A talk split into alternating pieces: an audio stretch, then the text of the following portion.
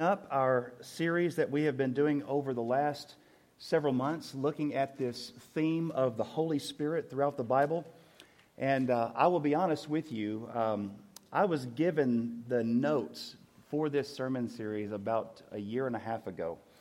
And it was one morning when I was waking up. Um, I had never experienced anything like it before, but I it was a Saturday morning, and it was almost like a download. And I had to grab a piece of paper and a pen, and I just started writing. It, I probably wrote about twelve pages of notes, and those twelve pages became what is the Catching Fire sermon series. So I'll tell you, when I first started this sermon series, you know, four months ago, I had no idea myself just how much the Bible talks about the Holy Spirit. And so as I've been, you know, kind of thinking back over the last several sermons, you know, I realize there's been some repeat along the way, but uh, I have to side with Peter when uh, when he says in First Peter that I I have no shame whatsoever about reminding you of these things, because these are some of the most important things that we have in Scripture. But we are going to be wrapping up this series this morning, and uh, I, I tell you, it's it's been a, a journey for me, and my prayer, my hope, and this is, you know, for any preacher who preaches a message, you know, our hope is that, that God will use this very imperfect vessel and this mouth and these words that He's given me um, to convey some things to you that hopefully has helped you in your journey Um, with, with your own relationship with the Holy Spirit. And so I pray that four months later, after looking at these passages, that you have a greater sense of the presence of God in your life. I know He does for me. Um, as we have been going through this series, we've been going through the entire Bible. I, my, my goal was not to be exhaustive with every single text about the Holy Spirit, but to pay attention to what the whole progression of the revelation of the Holy Spirit in the Bible is actually trying to tell us. And what we've seen so far is that God's entire plan of redemption, ever since you and I fell from the presence of God in the Garden of Eden, ever since that time, His plan has been to deal with sin so that He can create a place, so that He can draw people together to be in community with Himself, and so that He can have His presence to be with us. Now, why is that? Well, it's simple. He loves you. He loves you with all of His heart. That's why Jesus has. That's why Jesus came and died for you. I mean, one of the probably the most well-known passages in all the Bible is one that you can quote just as well as I can. For God so loved the world that He gave His only begotten Son. Whosoever believes in Him should not perish but have everlasting life. The whole reason why God's been doing this since the beginning of time is because He desires to have a relationship with us. And if you continue the progression, we've talked about what the, the, the Greek word is telos, or goal, that God has with everything that He's been doing, and that's heaven. One day, when you and I die, the hope that we carry around, I hope that you carry this around in you, is that we will finally be, without reference to sin whatsoever, in the presence of God. And we'll be able to dwell with Him for all eternity. So two Sundays ago, we began wrapping up this series, and I was trying to, to boil down about sixteen sermons in about three points, if you will, and, and especially looking at the, the, the very last part of this. This is kind of where we've been right here. From the book of Romans to the book of Revelation, chronologically speaking in history, this is where you and I are right here. And so we've looked at, okay, if you take the rest of the New Testament and you boil down what was the work of the Holy Spirit for the church in the first century, what I posited to you two weeks ago is, if we can determine that, then we can know what the Holy Spirit should mean for you and I today. So we said that there's three things that the Spirit provides for the church. The first thing that He provides is His presence. And that's what you and I were singing about this moment just a, just a moment ago. First and foremost, God desires to place His presence in the church. Why? Because you and I are supposed to be the embodiment of God's presence on the earth. Amen? Just a moment ago, Luke, you were talking to the kids up here, and I love the analogy that you used for, you know, like Halloween, you're putting on a costume. But as Christians, we put on Christ. Well, as a church, collectively, we also put on Christ, right? So we are to be the embodiment of the presence of God upon this earth. Now, why does He provide His presence? Now, this is what we talked about last Sunday. He provides His indwelling presence because it's His presence that transforms you. When you have the presence of the Spirit inside of you, over time it produces the fruit of the Spirit. The fruit of the Spirit is what makes you eventually look like Jesus Christ. Now, why does He provide His presence and transforms us? The, the, uh, we get to the third part this morning, And the third item is what I want to focus on for this morning, and that is the gifts, where God gives gifts to his people in the body, in the church, specifically to empower them and to call them in service to other people. Amen? Now, I told you a couple weeks ago that these things are written in order of importance. There are groups out there. Um, I'm not picking on anybody, um, but there are Christian groups out there that places the emphasis on the gifts and less on the transformation and less on the presence. I think that's getting the cart before the horse. We need to have a relationship with the giver before we can understand the gifts and before we can use the gifts that God has given us in a very constructive way. And so for this morning, I want us to ask a question. I want us to ask a few questions, actually. What are spiritual gifts? Why does God give spiritual gifts to his people? And does he still give spiritual gifts today? That's another question that we can ask. How do we know what our spiritual gift is? I've talked to some people in the past and they'll say, well, I don't even know if God's given me a spiritual gift. How do you determine what your spiritual gift is? And how should we use those gifts in the church? So we're going to talk about a few of those things this morning. Now, if you are anything like me, when you were a kid, what was your favorite holiday? Christmas! Man, that was mine too. Now, some of you, it looks weird. His is not. I know yours is Halloween, right? Okay. Now, Luke was weird. Now, but but but for, for ninety-nine point nine percent of us, right? Uh, Christmas was it. Now, why did we love Christmas so much? Oh, my goodness, man. Listen, Caleb, ever since we had, uh, he knows that Halloween's coming up. He's not a fan of Halloween, but the reason why he loves to, to know when Halloween is coming is because he knows Christmas, Christmas is getting closer, right? Um, and he gets really excited when the Thanksgiving turkey's on the table because the only thing he talks about at Thanksgiving is Christmas. Christmas. Okay, so I'll tell you what, I never will forget one Christmas. I was probably uh, seven or eight years old, and I'm going to date myself a little bit here. This was nineteen eighty-five. Uh, don't, that was not necessary. Somebody went, ooh. It really wasn't. Uh, it was nineteen eighty-five. And the, the big movie of the year that year, fellas, see if you remember, it was Rambo. Remember Rambo? And there was a, a toy that came out that year. And you know how they do it. They always release a toy right, bef- you know, the, right before Christmas, and it's the one that everybody wants. Well, the toy that every boy, especially every, all of my friends that we wanted, was this thing right here. It was a Rambo M sixty machine gun. Dude, this thing was sick. I wanted this thing so bad. And so that year, I, I kept asking my dad, what do you want for Christmas? I want the Rambo gun. I want the Rambo gun. I want the Rambo gun. And so anybody else had this thing? You could shoot it from the front and the back. You could actually take a defensive position and shoot that thing. And it had a had a had the bullets. It would just go around it. It was the most awesome gun, dude. I'm telling you what.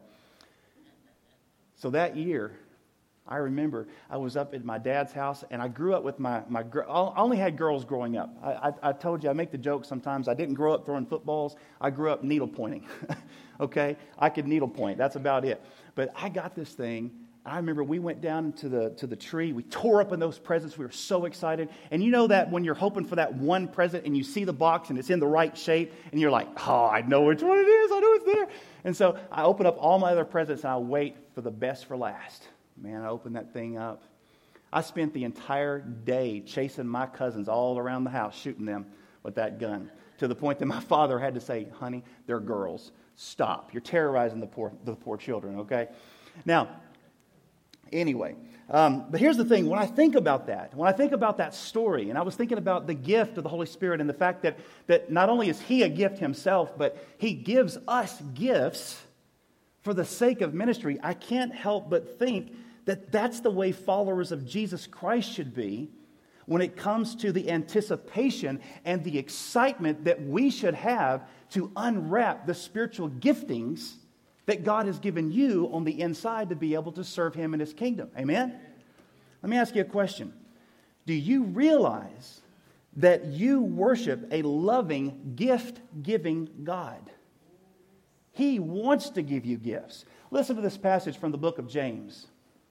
I apologize, I have Romans up there. I don't know why that happened. But every good and perfect gift is from above, coming down from the Father of the heavenly lights. James chapter one, verse seventeen. God loves to give us gifts. And the reason why he loves to give us, give us gifts is not so that you can have the blessing of the gift yourself. It's so that you can be empowered to be the people that God has called us to be, and so that we can participate with him in what he's doing around us and serve him in service to God. Amen? Okay. So let me make this statement here. To receive the Holy Spirit is also to receive and embrace the mission of Christ on this earth. I'm going to say that again. To receive the Holy Spirit is also to receive the mission of Christ upon this earth. And if you take upon yourself the mission of Jesus Christ to tell others about Jesus, then I promise you, you also have a gift. You may not know what it is yet, but I pray that by the time you leave this room this morning, that you will at least begin to start thinking about and talking about what the gift is that God has given you and how you can actually serve with that gift here at the Eastside Church of Christ. I want you to take your Bibles, turn to First Corinthians chapter twelve with me this morning. First Corinthians chapter twelve. This is where we're going to be for the remainder of our time. And uh, we're not going to have the time to get into the entire chapter in depth, but that's okay. What we're going to do is we're going to summarize. And what I want to do is I want to summarize really quick. First Corinthians chapter twelve teaches us that there are three things to keep in mind when it comes to receiving spiritual gifts. Three things to keep in mind when it comes to receiving spiritual gifts. Let me give these to you really quick, and then we're going to get into the text this morning. Number one, every follower of Jesus Christ has a God-given spiritual gift that they are called to use in the local church. That's number one. Every single person. We are not Lone Ranger Christians. Amen? We are called to be together and to serve with one another. You've heard it said in the past that only ten percent of the people in a church does about ninety percent of the work. Well, I have seen that that is true for the most part. But that's not going to be the case at Eastside Church of Christ. Amen? We're going to step up. And instead of ten percent doing ninety percent, we're going to have one hundred percent doing one hundred percent. Amen? Okay, because that's what God's called us to do. Number two this morning, the gift, whatever the gift that God has given you, whatever it is, it is for the common good of the church. And then number three this morning,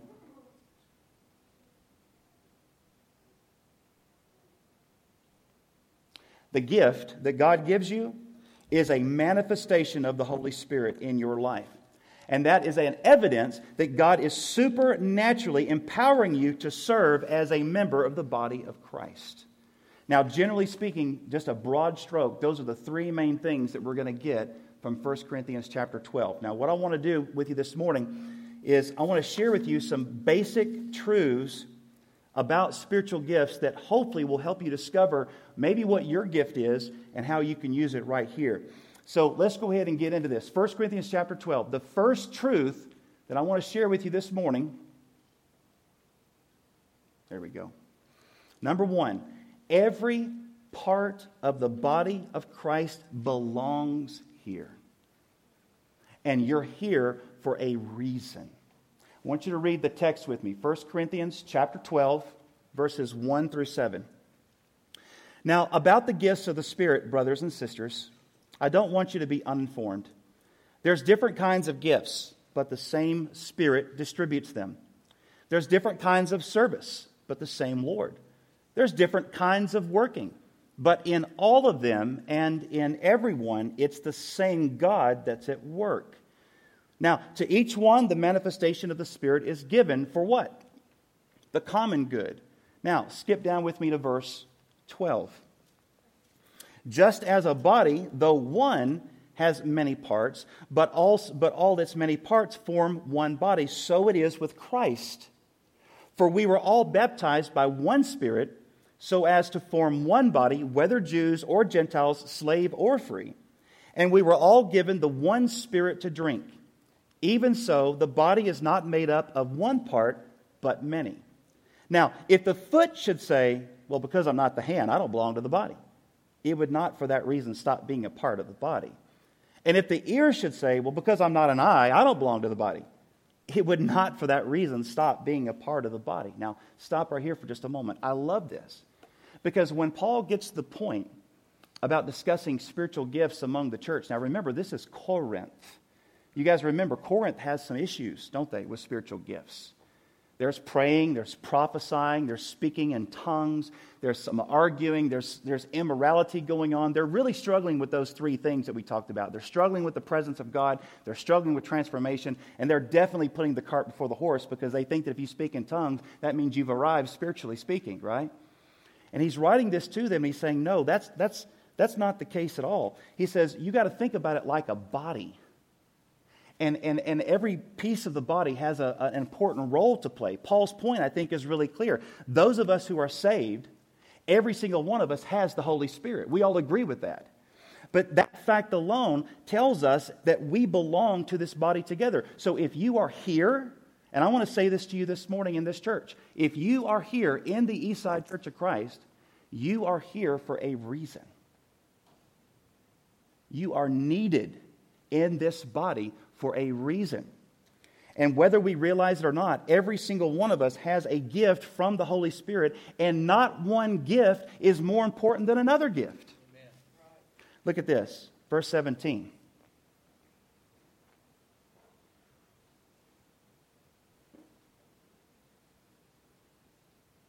Okay, I apologize.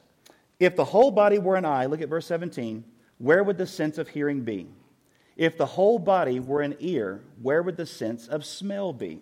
So the point is, no matter what gift that God has given you, you belong to the body of Christ. Nobody can say that you don't belong.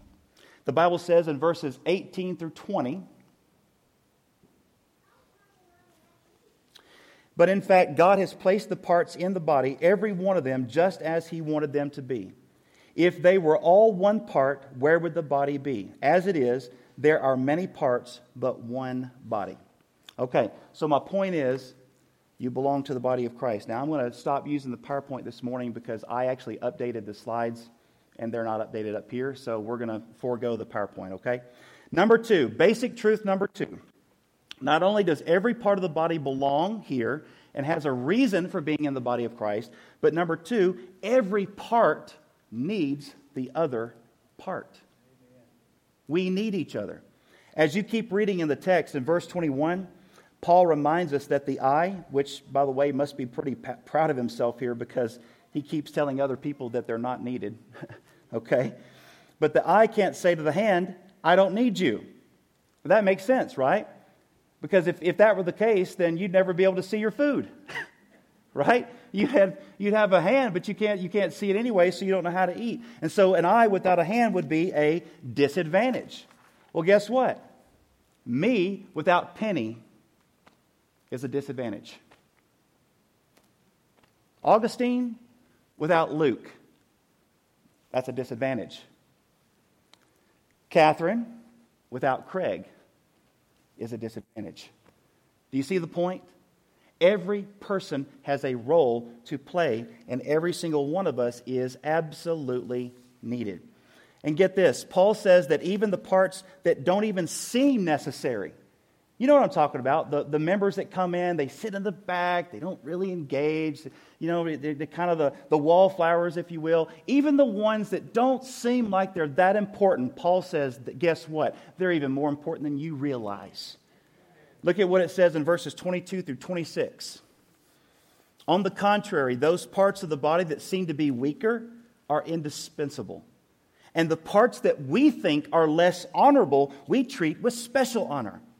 And the parts that are unrepresentable are treated with special modesty, while our presentable parts need no special treatment.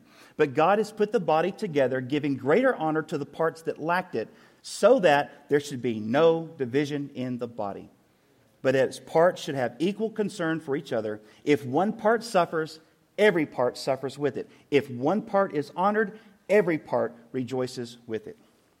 So here's the point. Do I have the Holy Spirit living in me? Do you have the Holy Spirit living in you? Then regardless of how you and I relate to one another in the flesh, in the Spirit you and I are connected. And the same Spirit that's working in me is also working in you. And guess what? Did you know that the Spirit has purposely decided not to give you everything? You know why? Because He's given Luke something I need. He's given me something that slow needs. Amen? He's given slow something that the Bowdens need. Amen? He did that on purpose because hopefully what it does is it pulls us together to work together as one unit. And by the way, whether you realize or not, not one job is more important than another. Uh, some people may think that God's given me the gift of teaching. That's still on the table. Okay? As far as I know, that's still on the table. But here's the thing. The gift of teaching that God has given me has nothing to do with the gift that God has given you. Not one is greater or one is worse. I remember I used to hear some of the young preachers back in college, man, they would talk about the frustrations that they would have with the, the blue-haired old ladies that sit in the back of the church, you know. And I got mad one day, and uh, and I said, let me tell you something about those blue-haired old ladies that sit in the back of the church.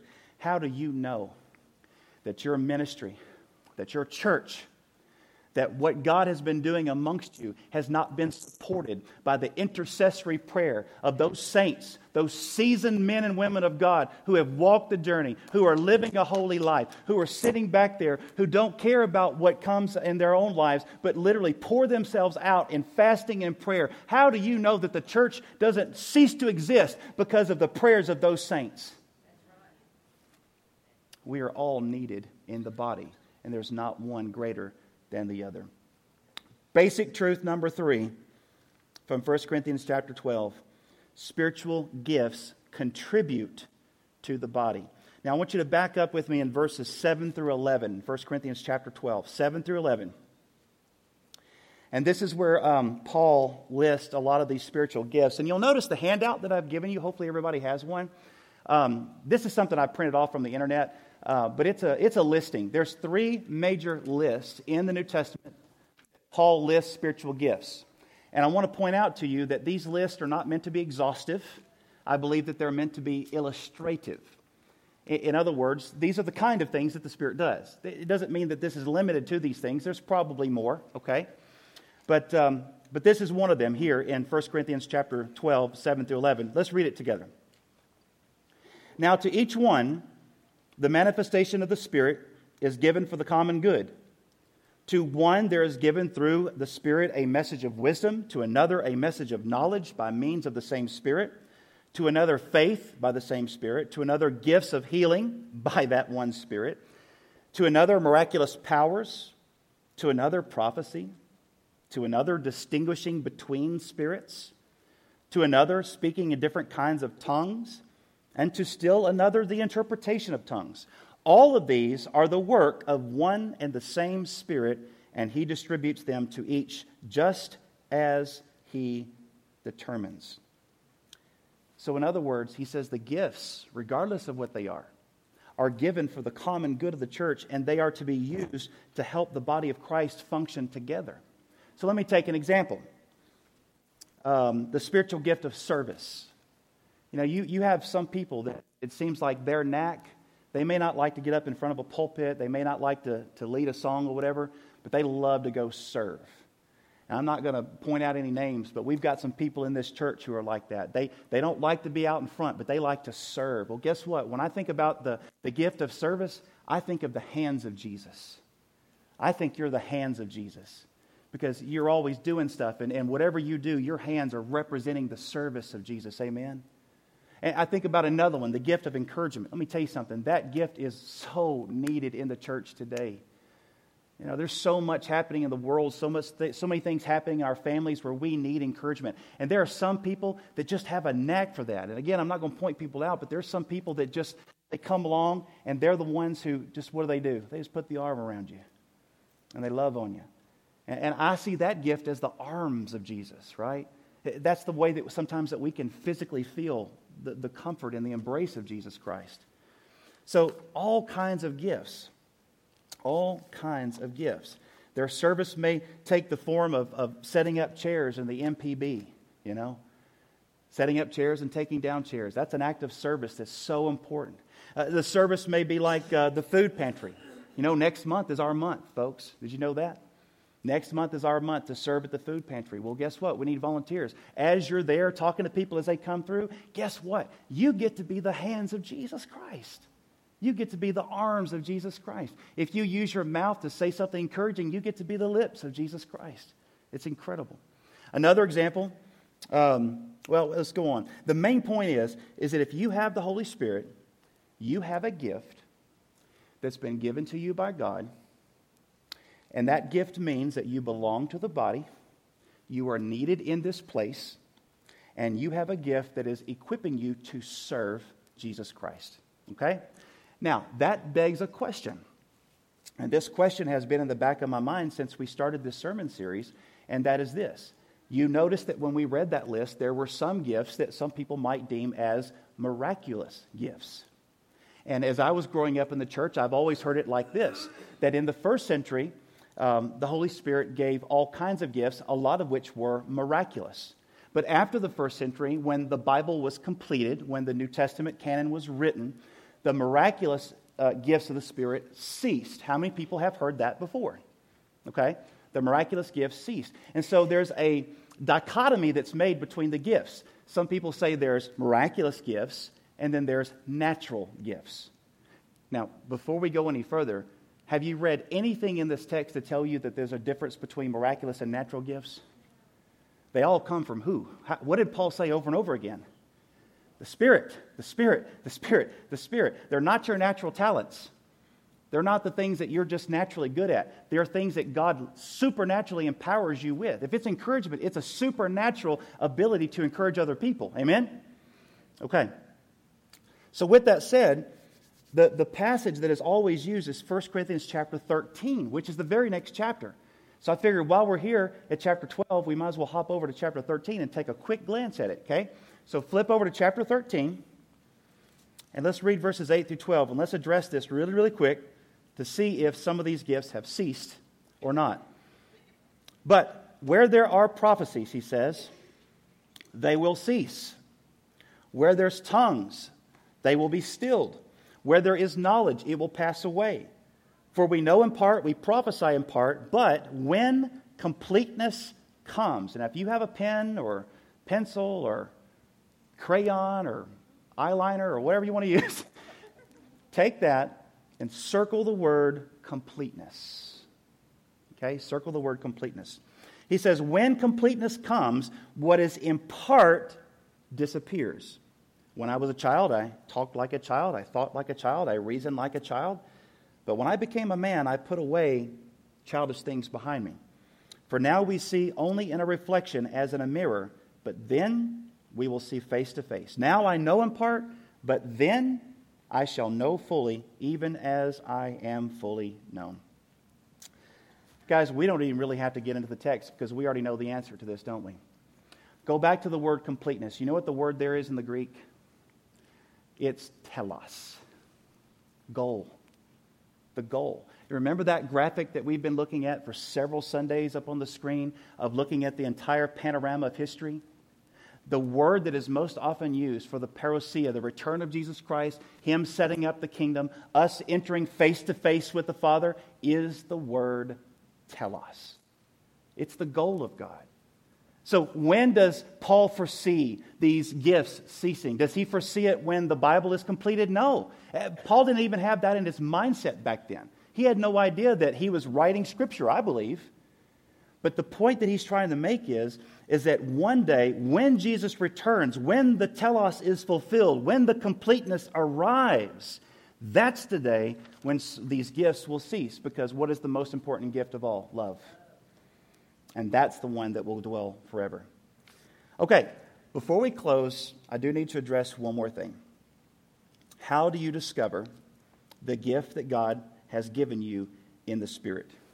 I want to share with you, before we close, four practical ways that you can discover the spiritual gift that God has given you and begin to start using it, okay? So if you'd like to write these down, I'm going to give them to you. We're going to talk about them very briefly. Number one, spend time praying to the one who gave you the gift. Spend time praying to the one who gives you the gift. If you want to know about your gift, you've got to have a conversation with the gift giver, folks. And guess what that takes? Quiet time, ninety-five five time, sitting alone with him, Prayer is very much a two-way street. And if you go back to First Corinthians chapter twelve, verse eleven, it tells you something very important that I don't want you to forget. It says that these gifts that He gives us are distributed by the same Spirit, watch this, just as He determines. He's the one who tells you what the gift is. He's the one who determines how it's used in the church. So if you want to know, go to Him, okay? And over time, He will reveal it to you. Number two this morning, study your Bible. Study your Bible. Because, see, it's in the Scriptures that God reveals His purposes. It's in the Scriptures that He tells you about the gifts, and He gives you an understanding of what those gifts are and how they can be used. Look at the handout that I've given you. Don't let the page seven and eight throw you. It's because it was in my notes in my sermon, so that's why it says there's no other pages to it. But go through that list. Look at every single one of those. Read the passages associated with those gifts. See which one starts to stir your heart. Listen, He will stir you up with your emotions, but He will grow you up with your faith. A lot of times you will discover your spiritual gift because it's that thing that's burning on the inside of you. That heartburn, that holy heartburn, is a spiritual nudge to show you what God's doing inside of your life. Read the Word of God. Now listen, there are books out there on spiritual gifts. There's websites you can go to to do spiritual gift inventories. I hold those things very loosely because first and foremost, the Word of God and the Spirit Himself will show you, and He is faithful to show you how you can have a gift and use it for the congregation. Number three, ask those who know you well. Ask those who know you well. Um, sometimes it's people who know you best that can see things that you don't see. You ever notice that? Sometimes you just don't see stuff, and people around you see stuff. I remember I was I had been speaking to the youth group probably, uh, I don't know, a couple months or whatever. And at the time, when I was about seventeen, eighteen years old, I had a plan to become an archaeologist. I had no interest whatsoever in being a preacher. Zero. Uh, whatsoever. And and so um, I remember I was having a, a, a talk that I was giving to the youth group. And right afterwards, there was an elder that came up to me. And he sat me down there and he says, "Tim, have you ever thought about speaking? Have you ever thought about teaching?" He said, "I really think that you have a gift for that." That was the first time anybody ever told me that. I didn't think I had no gift of speaking or teaching. I still struggle with whether I have it now anyway. I don't know if I still do. But the point is, somebody else saw it. Somebody else saw it. And they helped me to realize the gift that God has given me. Listen, trust and listen to the other people in your life who have the Holy Spirit and who are walking in the Holy Spirit. Sometimes they can see things that you don't see. And then finally, number four, serve. Serve. When I got that uh, that Rambo M eighty, that toy gun, man, I, I wish I could go back and show you. I wish I had an old V H S video to show you what that day was like for me. I ripped open that box, tore that papers flying all over the place. By the time I got done, it looked like there was confetti thrown all over the place, right? And that entire summer was me running around. My great-grandma had three acres of land, man. And so that, that was like Vietnam in the backyard. It was all summer long, just shooting and having fun and playing all over the place. But listen to me. I would have never been able to have that fun that that gift had given me if I hadn't opened the box. If I hadn't opened the box. The best way that you can learn how to use the gift, or whether you even have a gift, the gift that God has given you, is to serve as a member of the body of Christ. Because sometimes what happens is, is that as you step out and you begin to serve, the Spirit responds to your obedience, and then He gives you revelation as to what your gift is. Amen? Amen. So, as I close, I'm just going to say this. I pray that this series has been a blessing to you. I, look, I so look forward I so look forward to the picnic in the park next week. Uh, it's going to be a wonderful thing. We have a whole brand new series that we're planning after we come back, so I'm getting excited about that. But listen, I want to close and say this. If you are not plugged in here at the Eastside Church of Christ, if you don't know what your gift is, or maybe you know what your gift is, but you're not using it, today is the day to invest in this congregation. If you need help understanding your gift, I encourage you to go to one of the elders. I encourage you to go to Luke. I encourage you to come to me, and we will help you determine through the Holy Spirit what your gift is. And if you need to get plugged in, I promise you there is a lot of work to do for the Lord in Snyder, Texas. Okay? So we're going to do that together. If you need to respond to the invitation, then come forward right now as together we stand and sing.